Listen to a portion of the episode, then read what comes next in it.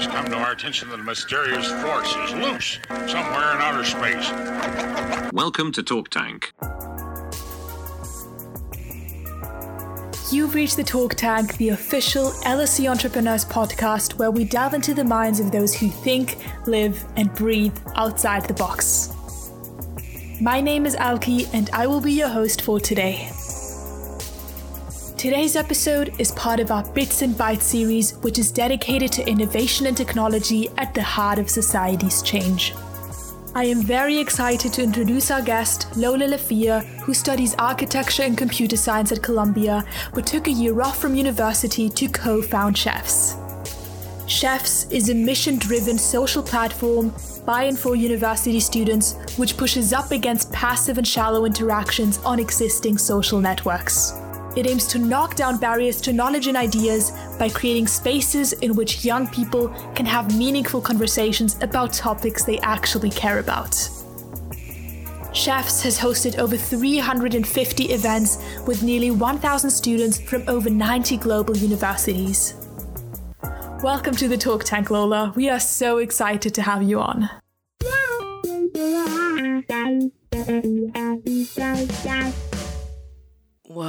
Whoa, hey Alki, that was a bomb intro. So cool. Hello, I'm so happy to be here. So, we've introduced you, but we'd like to hear a short elevator pitch in your own words. Who is Lola? Totally. The, the most difficult but most exciting question to answer always. All of a sudden, you have to think about who the flip you are. It's crazy. Um, all right, well, thanks again for having me. Um, I'm Lola. I'm 20 years old. I'm currently taking time off college, so that feels less a part of my immediate sort of context for my identity. Um, let's see. I was born in San Francisco, um, moved to New York, to Brooklyn when I was two with my family, um, and grew up there, lived there ever since. Um, and then I finished two years at Columbia studying CS, but also a little bit of architecture and philosophy and creative writing. Um, and then when COVID happened, I immediately knew that I wanted to take some time off school and sort of experiment with the world and universe outside of the academic setting for literally the first time since I was four years old. Um, so I moved to California. I spent the fall living with 20 other young women who are all studying tech adjacent fields, um, who all took the semester off to come and live together and form this quasi think tank, ex incubator, ex alternative to residential college life. And um, spent time working on on projects and living and learning together. Um, and then I moved to San Francisco in December, uh, and now live in this really crazy, wonderful, intentional community with 12, 15 other adults. We're all working in totally different areas, but have come together to kind of share this space as a hotbed for social experimentation. Um, and I also work at a startup called Kibbo um, that's combining van life and community. Um, but otherwise, yeah, I would generally define myself as someone who is absurdly excited and enthused to be alive and to experiment with reality and push boundaries of reality. And I find real pleasure in the totally insane adventure and challenge that is life, both on micro and macro scales. So I've recently been telling people that, yeah, I'm on this fucking adventure. I'm I'm living. I'm living. I'm trying to live. I'm trying to figure it out. Thank you. Thank you, Lola. I think you've given our listeners a little preview of what is to come and some of the topics we will explore. But before we delve deeper into your experience, I'd like to start in a perhaps unlikely place. Our team did a deep dive through your LinkedIn and your website, and we saw that you have a lot of different interests, some of which you just mentioned. So, photography, coding, um, entrepreneurship, writing, acting. I'm curious, what did you want to become when you were younger? What what was your dream job? Oof. Whoa. Um I think I it's always interesting to answer that question because I think I grew up in a super, super fortunate family that was always encouraging me to be whatever I wanted now or in the present, in real time. Um, and so I never really had this this conception that there would be one thing that I would do when I grew up. I didn't even know what growing up meant. Um, think I was, yeah, in- encouraged to live hyper presently and experiment with whatever it was that was currently captivating my interest at any given moment, which maybe in some ways has resulted in me in moments feeling like I know a little bit of everything and not a lot of one thing, but obviously I'm 20, so that's okay. Um, but I don't know, I grew up feeling like I had a different micro childish imaginary career every different year. Um, from writing to coding to photography, like you said. Um, I will say that I think one through line since maybe I was like 15, 16 was performance art and, and an obsession with that identity and practice as a way to combine a lot of my interests and sort of yeah uh, I think like artists like Marina Abramović who uh, practice endurance art where they sort of pick a, a, task for themselves and do it repetitively over a certain period of time and and use use their bodies as a material for a living art piece. I think performance art to me blew or uh, blurred the lines between fiction and the real, um, and I always f- sort of aspired to embody um, embody this ethos of a performance artist who's not quite an actor, but not quite sort of like a visual artist or even a filmmaker that, that makes work and then presents its late presents it later. Um, it's it's a real time fusion of imagination and play and also yourself and using yourself and your mind and your flesh as a physical material. So maybe I've always wanted to be a performance artist. I've done a couple performance pieces, maybe if you'd even call them that. I wore all white colored clothes for an entire year during my sophomore year of college. Every single day, every item was white. Um, and that to me felt like something I could control and do incrementally every day. Um, I'm I'm curious about this um, this project that you did the the performance. I think you called it a performance piece um, with the white clothes for a year. What what was behind that? Yeah, I think so. I took this creative writing class. Um, my freshman spring, it was a seminar with about 15 people, and we basically spent every week writing about art, uh, both reflecting on various art, art forms of all mediums, um, from other writing to performance pieces to visual art, sculpture, um, but then also, sort of for the first time ever, framed writing as this art piece itself, as a performance piece, and and and and at one point I did a little write up for a proposal for a performance piece that I was sort of imagining, and I never thought I'd actually do it. And and then a couple weeks went by, and I was like, wow, uh, yeah. So in this piece was sort of like a stream of consciousness of of of, of um, creating a kind of uniform for myself and what that would do to my sense of self and relationship to material items and also to body image and, and how I present myself and carry myself through the world and and and so in in writing I found this ability to be the complete conductor of, of every facet of the world that you are creating within on the page within the page.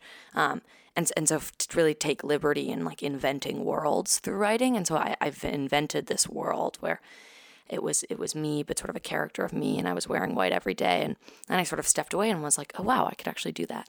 Um, so i you know, posted I started telling my friends that I was planning on doing this starting September. I posted on Facebook groups, friends and people I didn't even know in some of my classes classes came and brought me clothes, white extra clothes that they had had because I had read about the project and they were interested. And I spent the summer curating this wardrobe. Um, and then September 1st embarked on this experiment. Had no idea what it was going to yield. Felt sort of strangely compelled to do it, to sort of have control over picking something that's so ultimately arbitrary, but would proceed to like deeply affect my relationship to my exterior. Um, so I, I, was kind of quite literally this blank canvas every single day of the year, um, and and and it was really important. And I haven't really done anything with it. I was thinking of turning it into a writing piece or a video, but actually I, I rejected I, creating something with it in sort of post production because it was so deeply experiential. The point of it was for me, it was for nobody else. And I don't know, we don't do many things for that purpose, for the purpose of doing them themselves these days. And it, it was so simultaneously like the biggest part of my life because I was was something I'd never done anything for this long, but also deeply irrelevant because it's just your clothes and your clothes don't matter. Um, but they do shape your perception of yourself and how people see you. And people would start to notice that I was doing this. And then my friends would introduce me as a girl who wore only white clothes. And then that was really cool because it was fun to be recognized for something as like kind of immediately absurd as that, but then also felt like reductive. Like by the 120th day of wearing white clothes, I was like, I don't even care about my white clothes. They have nothing to do with me, but they're a core part of how I'm perceived. I don't know. So, so it was a great, almost trivial and personally profound way of attempting to yeah to lace in or to weave in a performance piece long term into my life that's incredible it's it's so simple and so radical at the same time radical mm. in the sense that you know maybe for you it wasn't radical but for so many people who really define themselves by you know how they look or they see their clothes almost as a yeah i guess as an expression of of how they want to be perceived by everyone I feel yeah. like for a lot of people to do that, it would be very radical. Um, but I'd like to talk about Schefs. So yes. I'm excited to talk about Schefs for so many reasons. But okay. I thought we'd start by setting the scene for anyone who hasn't heard of Schefs. Could you tell us a little bit about what it is and how it how the whole idea started? Of course. Um, so Schefs is this platform for college students to lead and join intimate themed conversations on topics of their choice, from climate change to consciousness.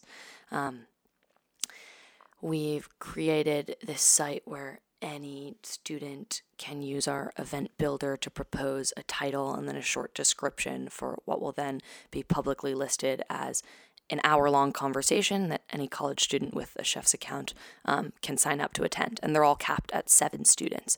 And so you sign up and you get a link to this Zoom um, and you join it whenever the event is. And there's a host who's meant to be sort of the leader of the conversation, the initial facilitator, um, and then the rest of the guests. And they come from schools literally around the world. They're studying a variety of different things, have totally different but intersecting passions and, and sort of excitements towards things they care about in the world and a different array of past experiences.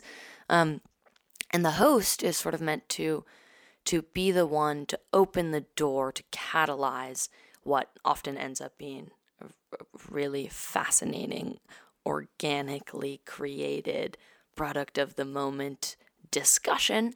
Um, and so their role is to pick this topic and then introduce the topic whether that's through a short Google Slides presentation that they whip up, whip up or just ad lib talking for a couple minutes about why they care about this topic and what their stake in it is. And, and then they're meant to ask a question and then open up the dialogue to the group and, and be sort of like a ship captain of um, this this space for discussion and interrogation and exploration and vulnerability amongst people who have literally never met.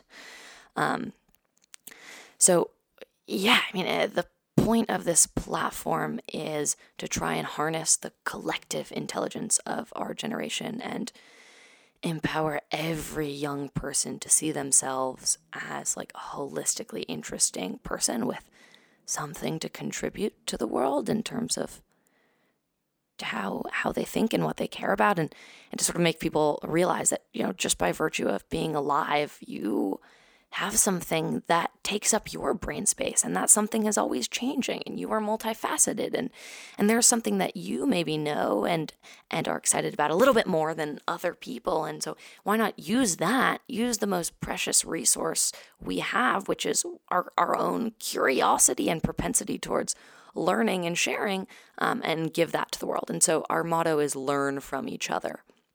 Um, kind of trying trying to create these spaces that are halfway between like a seminar style classroom in college and then like a super chill, relaxed hang with a couple friends, um, and do something something in the middle, like sort of like casual, intellectual. Which I don't even want to use that word because it almost seems inaccessible. When the point of this is to say, hey, if you're willing to put down your phone and give time to other people and, and push yourself to engage and think and participate actively in a conversation in real time and not hide behind the screen, everyone wants to do that. Everyone's excited about doing that. Everyone's capable of doing that. Yeah, Schefs is really, we, we talked about this a bit last time we chatted. Uh, Schefs is really a new space, unlike anything other than exists. Um, mm. But tell me a bit about the origin story. How how was Schefs created and also why is it called Schefs? I guess that's part of the origin story, but uh, yeah, just take it from the top. Totally. Thanks, Alki.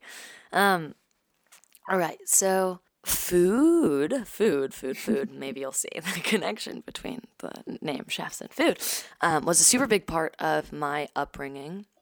Um, I had dinner with my family every single night. Um, every couple months, we would also host this party at our place in Brooklyn um, and invite 30 to like almost 100 family friends and people we had just met to come to this potluck style um, event where you'd come and bring food and talk. And and so I grew up around all these really interesting people who were so interested in engaging intimately with other people there. And I was also uh, I feel like always given a seat at the adult table. There was a rather there was no kids table in my family. It's like everyone has the right to come together and listen and participate in whatever conversation is happening at any given moment.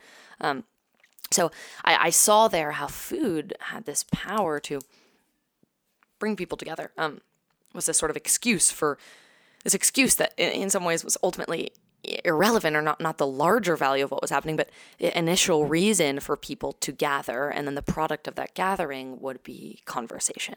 Um, I always walk away from family dinners and these parties just feeling so inspired and like I had so many new data points or access points towards things that I was excited about learning. And then when my brother was about sort of four or five years old, he started getting really into cooking. I mean, maybe even earlier. He's 15 now, so we're five and a half years younger. His name is Roman. He's the coolest. Shout um, out to Roman. shout out to Roman. Hi, Roman. um, oh, he's going to love that. Um, but yeah, so he he just started cooking all the time, obsessively, um, and then cooking for my family almost every night for dinner. He'd sort of wake up and pick a new cuisine and watch tons of YouTube videos on it, and he's become best friends with all of the people who work at all the grocery stores nearby. Um, and and he just obsessively in love with food and, and, the act of making food. And and then my, you know my parents and I sort of became his sous chefs and his assistants and he was the conductor in the kitchen. And and we would sort of help him and then it would always result in an incredible meal that would once again be a forcing function for us to sit together and enjoy the fruits of his labor as well as all of the positive externalities aka conversation and sort of connection that would come through that. Um, so, my freshman year of Columbia, um, him and I decided to start this catering business called Teen to Table, a little play on farm to table, and sort of wrote up a description of what we wanted to do, came up with a couple menus, um, and posted it all around our neighborhood, emailed everyone we knew, and then spent the next couple months going into different apartments and homes around New York City cooking for people. Um, and and that was really amazing. It was really good to work with my brother and also sort of super empower him to be. It was it was a really good dynamic. Anyway, then summer happened, summer post college and uh, post freshman year, and I went to London and worked at a startup there and became privy to how you know adults with ideas take those ideas and and manifest them um, and build them and and have a vision and execute on that vision and maybe a larger scale than I had ever really seen as closely in my whole life. And so then I came back to college fall of sophomore year feeling like I had some understanding of the toolkit you needed to build. Um, and I was thinking about, you know, continuing this teen to table thing with Roman. And I was like, okay, this is really great, but I don't think I want to spend the rest of my life only cooking with my brother, though he's amazing. But you know, I want to create a way for tons of versions of young people to cook for other people, and and and that made me just sort of remember a long-term obsession I'd had with the platform and and with with how can how can you create ways for anyone who's interested in doing something to then do it. Um, and so I thought, okay, let me create a way for other people uh, to to cook for other people. And then I started thinking about, okay, well, people, which people? Every piece of advice I'd ever gotten was you know to think about like narrowing your demographic. Like who are you making something for? Who who would want this? Who's receiving this? And I thought, okay, well, the best demographic I have access to is college students. They're right in front of me. There are so many of them. I am one. Um, right? So build something for yourself and that you know about. Um, so I sort of put out some feelers amongst my grade to see how interested people were in cooking. I put out a survey kind of asking people like how much they cook, how much they'd want to cook, well if if they would ever go into another person's dorm and cook for them or have people over and cook for strangers, whatever. And overnight I got over 100 responses of people who were really felt like this was speaking to them in, in one way or another. Um, and so there was some interest I could tell that felt very sort of akin to my upbringing of of dining as this central force of like yeah of of engagement of, of hanging out of being together. Um, and then also sort of coupled with that freshman year was this incredible joyride of just meeting so many people constantly like being on this ridiculous high of new york city and youth and college and and and academics and fun and joy. And I just met the most amazing people. Shout out literally everyone at Columbia my freshman year. Um, and then sophomore fall happened, and everyone kind of like honed in on a smaller friend group, which was nice and important. And I think you get socially exhausted if you're talking to new people all the time. But I did feel like it was sort of like only hanging out with the same six people when there were 6,000 people at my school, and all of whom each brought something very, very, very unique to this larger ecosystem that is Columbia, or this you know, environment with a lot of really highly motivated and fascinating people. And sort of like didn't know in some ways even as a really social person how to connect with people outside of my friend group in a way that wasn't in the classroom but also like wasn't at a party um, and so sort of thought gosh, like there's so many people here whose brains I want to pick, like the physics majors, the poetry majors, everyone. They all, there's a little bit that I can get and learn from all of them. I wish there was sort of a way for me to to meet new people and and have thematic conversations. Um, so there was that half of the story, and then sort of this food bit, and I was like, oh my god, I think I think there's opportunity here to combine the two. So I thought, okay, I'm going to create this platform for any student at Columbia to come up with an idea for some sort of novel dining experience. Um, and then they're going to put it on our website and they're going to open it up to maybe five, ten other students, um, any student at Columbia.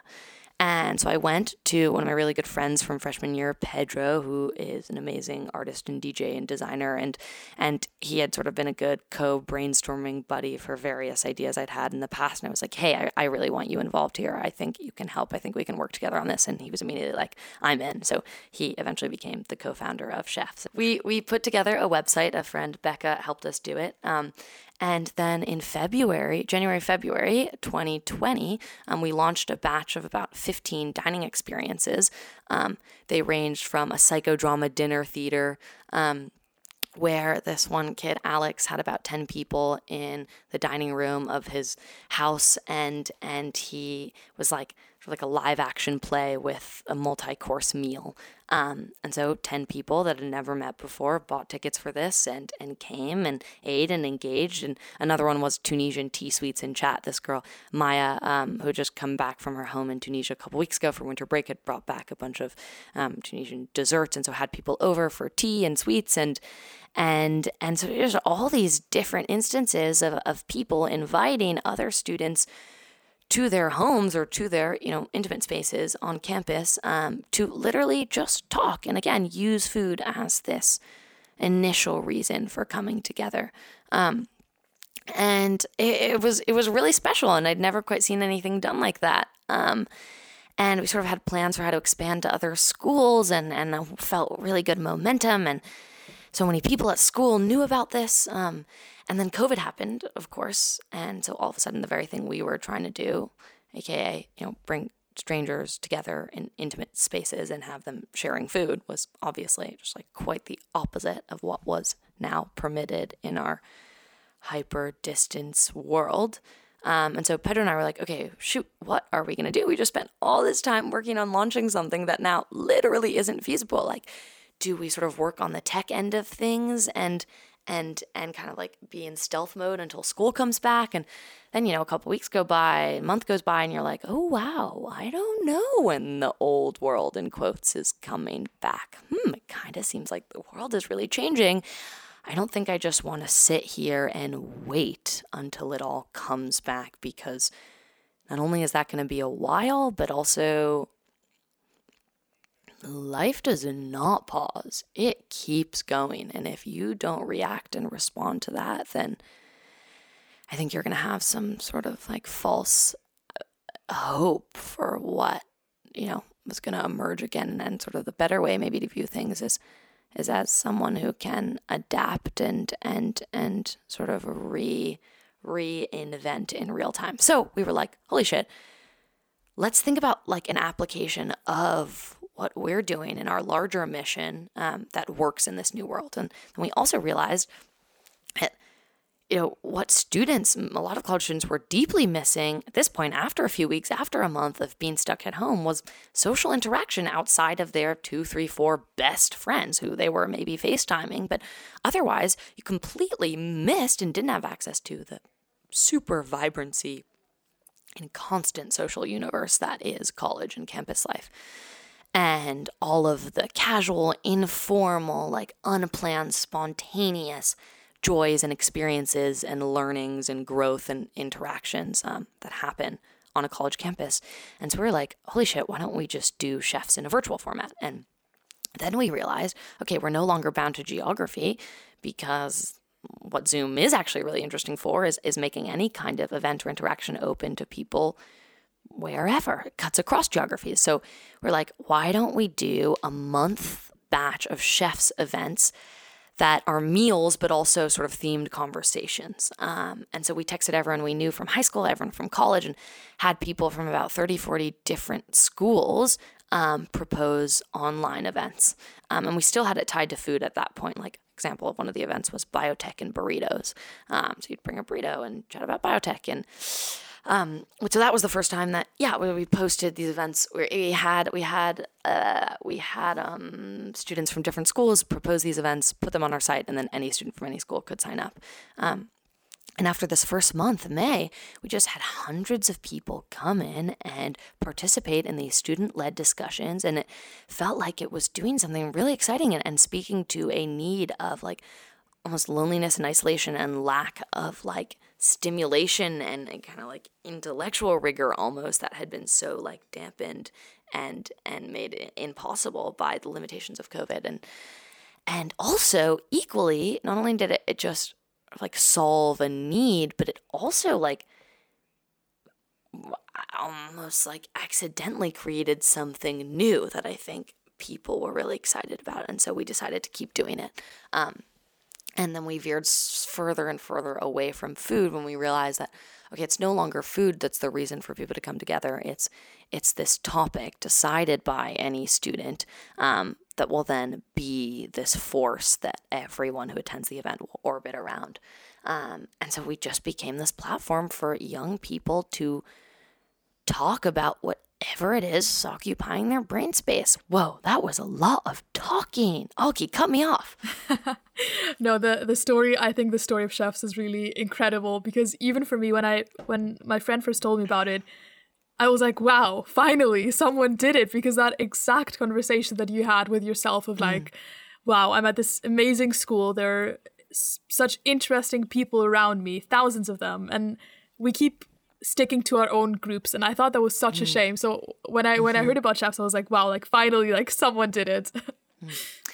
and what i think the chef space is trying to empower to make possible is a kind of like subversion of how we typically meet new people so you, you get on Schefs and, and and sometimes you know you don't even introduce yourself just all of a sudden you start you jump in and start talking about the subject at hand before you even know any personal detail about anyone there. And so, you know, after 45 minutes, you really start to get some sense of people's stake in the topic or people's opinion or, or how people's you know experiences have informed their opinion on the topic and and then only later do you peel back and maybe you start to know where they're from or what they're studying or what their families are like and and So I think this like exposure or commitment to like giving your mind to someone before you ramble off with maybe more like almost superficial or like sort of unchangeable facts about you um, sort of just gives way to to a bit of a fresh way of meeting new people and positioning like people's passions and curiosities at the forefront of what defines them as a person as opposed to like a reductive set of data and and I don't know, you think of just like Instagram profile and, and how that represents a person like Lola Lafia on Instagram as, as images you get to see what my friends look like or where I've been but in some ways it's it's a, it's a cool static capture of me, but in some ways it, doesn't communicate what I care about or what I think about or what I like to talk about. And if you were to think of me on Schefs or anyone on Schefs and as sort of a composite of all the conversations I've been a part of and I've led and, and what I'll continue to be a part of, you just get a very different, more holistic, more generous, in my opinion, picture of what it means to be a human and a young person. On what you quickly mentioned about like perceptions and how Schefs really turns around um, how people define themselves in a way. I think it's mm. crazy that nowadays, you know, social media and Instagram plays such an important role of how we perceive other people and and even subconsciously like I could I could sit here and say, you know, oh no, I don't I don't judge people based on their Instagram, but I feel like even subconsciously now you sort of do. And I I love that Schefs doesn't put this kind of superficial stuff at the center, but instead someone's ideas. What are they ba- about? What are they thinking mm. about? And mm-hmm. yeah, I think that's really special. There are a few things that I'd like to get into, but what really caught my attention about Schefs is this focus on real time, proactive conversation. Like you have to be there to experience it. Whereas nowadays it seems that most events um, and like online events especially have formats where you know you can go back in your own time watch a recording of the event or like read a quick recap of what happened. Um, I'm curious, why did you choose this real time format for Schefs? And was it a conscious decision mm. that you made? Yeah, it's an amazing question. I think I have no desire to add to the noise that is our virtual environment and universe. There is so much content. I am so overwhelmed by the amount of content online. And everything is recorded. You're right. It's almost like you never have to actually be there because you can always listen to it later. I, you know, all of the events, most of the virtual events outside of Schefs that I've gone to, um, or lectures this year, at the beginning, they always say, like, you know, don't worry, it'll all be recorded later. You could watch it later. And obviously, it's so good that things are recorded so that everyone can have access to content of all forms. And ultimately of, of course we we should have a library of almost everything that's ever happened. Like yes why not? But also but also but also but also then like what's the incentive to even be there right? And but also equally like no one ever fucking watches the recording. Like i don't know i just feel like we're i even notice myself sometimes i I hate the like save feature on Instagram just because I'll look at something for two seconds and then like save it because and I'll be like, okay, I'll just look at it later. But like there is no later. There is only now. There is only now. And I think that Schefs is just trying to say like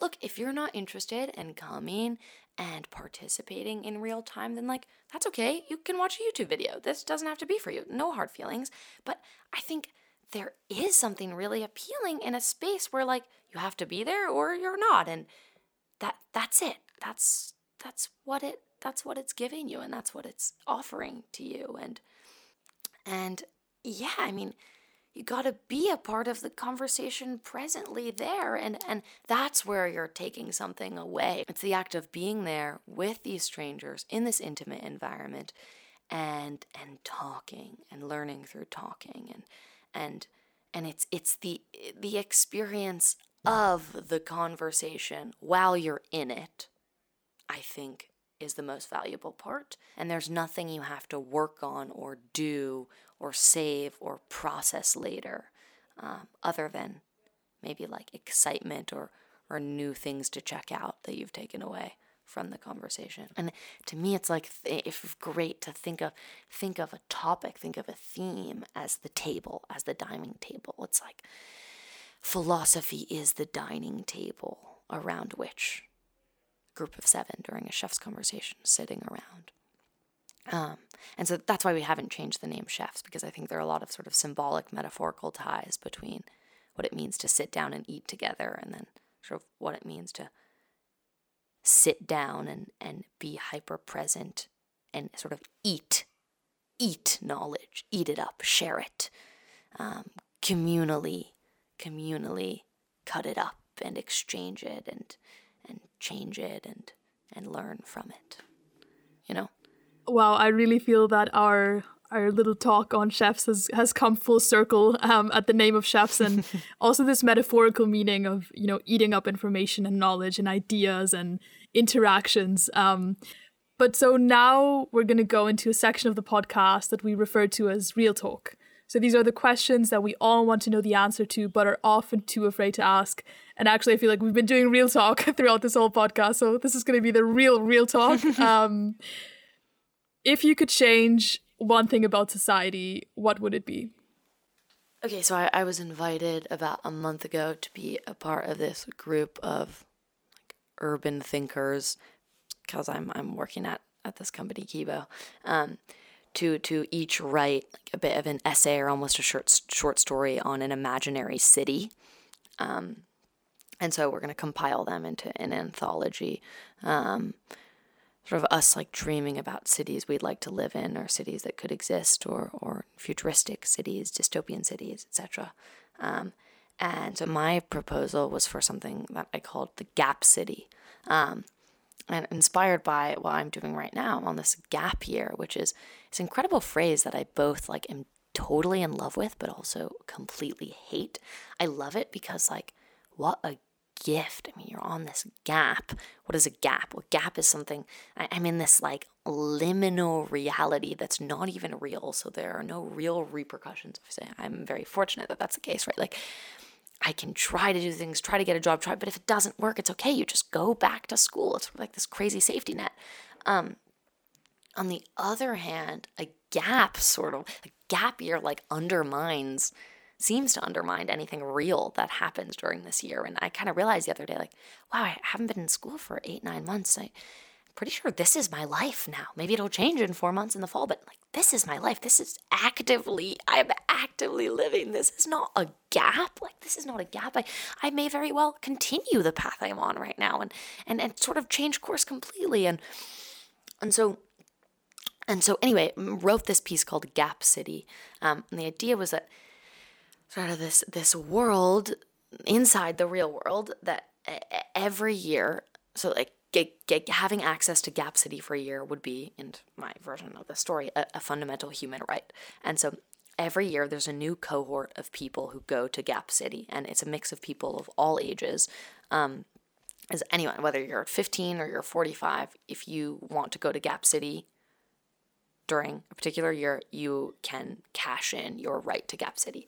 And so you get to Gap City, and it's a place where you're with this group of people you've never met before from around the world who have all decided to do Gap City that year, and you basically like completely build a society from the ground up. Um, and there are no pre existing rules or infrastructure or establishments or institutions that you have to live under. And so then at the end of the year, the city disappears and you're sort of put back into the world that you lived in pre Gap City. Um, but you leave with this empowered, emboldened sense of the agency that you actually have and, and the ability to change systems and structures that you have because you've experienced building them yourself. So, obviously, this is, you know, there are a lot of sort of kinks and details that I haven't worked out about how this works, but the point is, I wish that everyone could be given a kind of gap year at some point in their life where they were no longer tied to all of the responsibilities of their day to day life, but could be given the gift of like relentless exploration um, and growth and exposure to how you might do things differently than you've ever known before.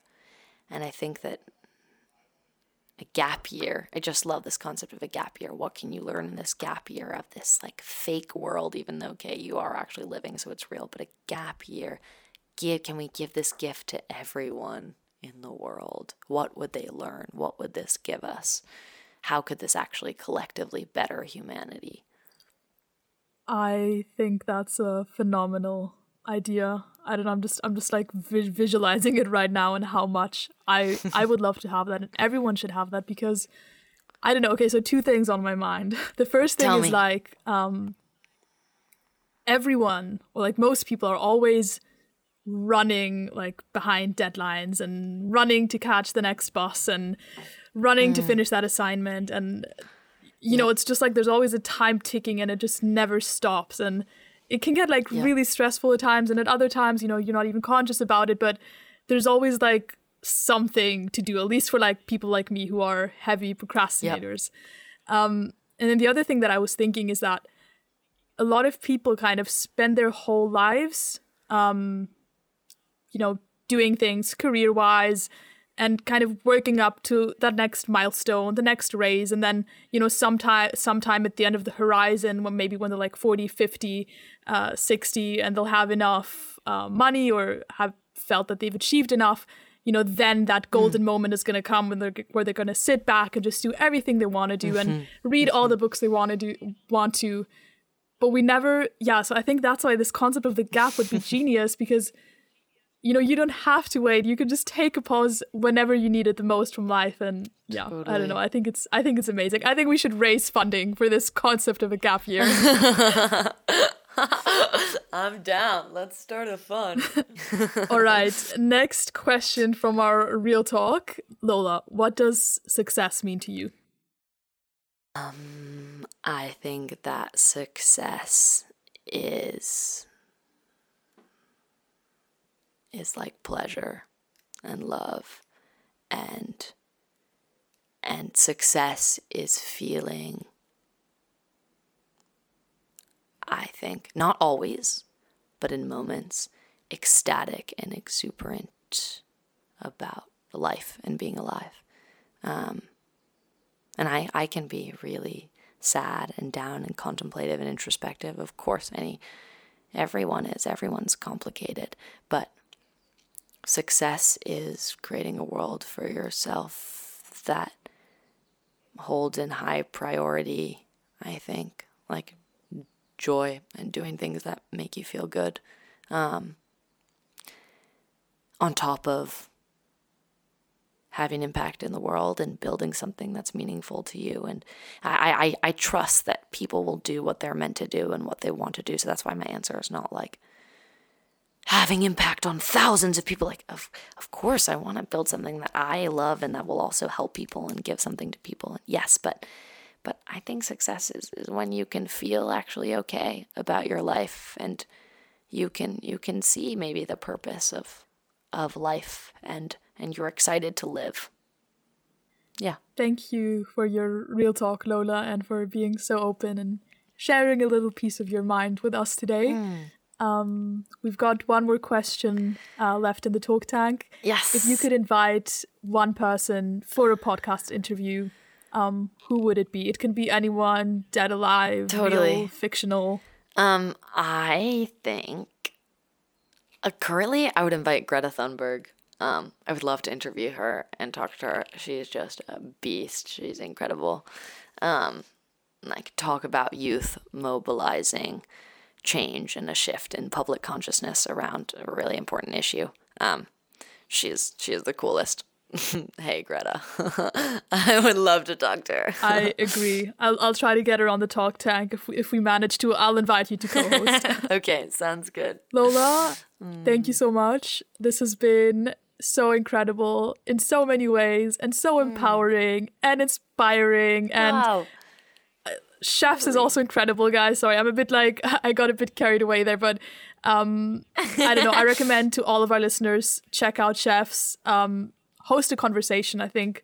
Lola just told us that it's nothing intimidating. You don't have to be an expert. Yes. and yes. i think it's incredible to you know go into this new space that just doesn't exist anywhere else. It it really doesn't. Um so yeah thank you lola for sharing your time and your thoughts with us and i'm excited to see what's to come for you and for Schefs Thank you, Alki. This is amazing. The future is as literally bright as we want to make it. So, uh, this was this was really fun. What a gift to be able to talk about this. Thank you so much. Thanks for tuning in. See you next week and leave a message after the beep.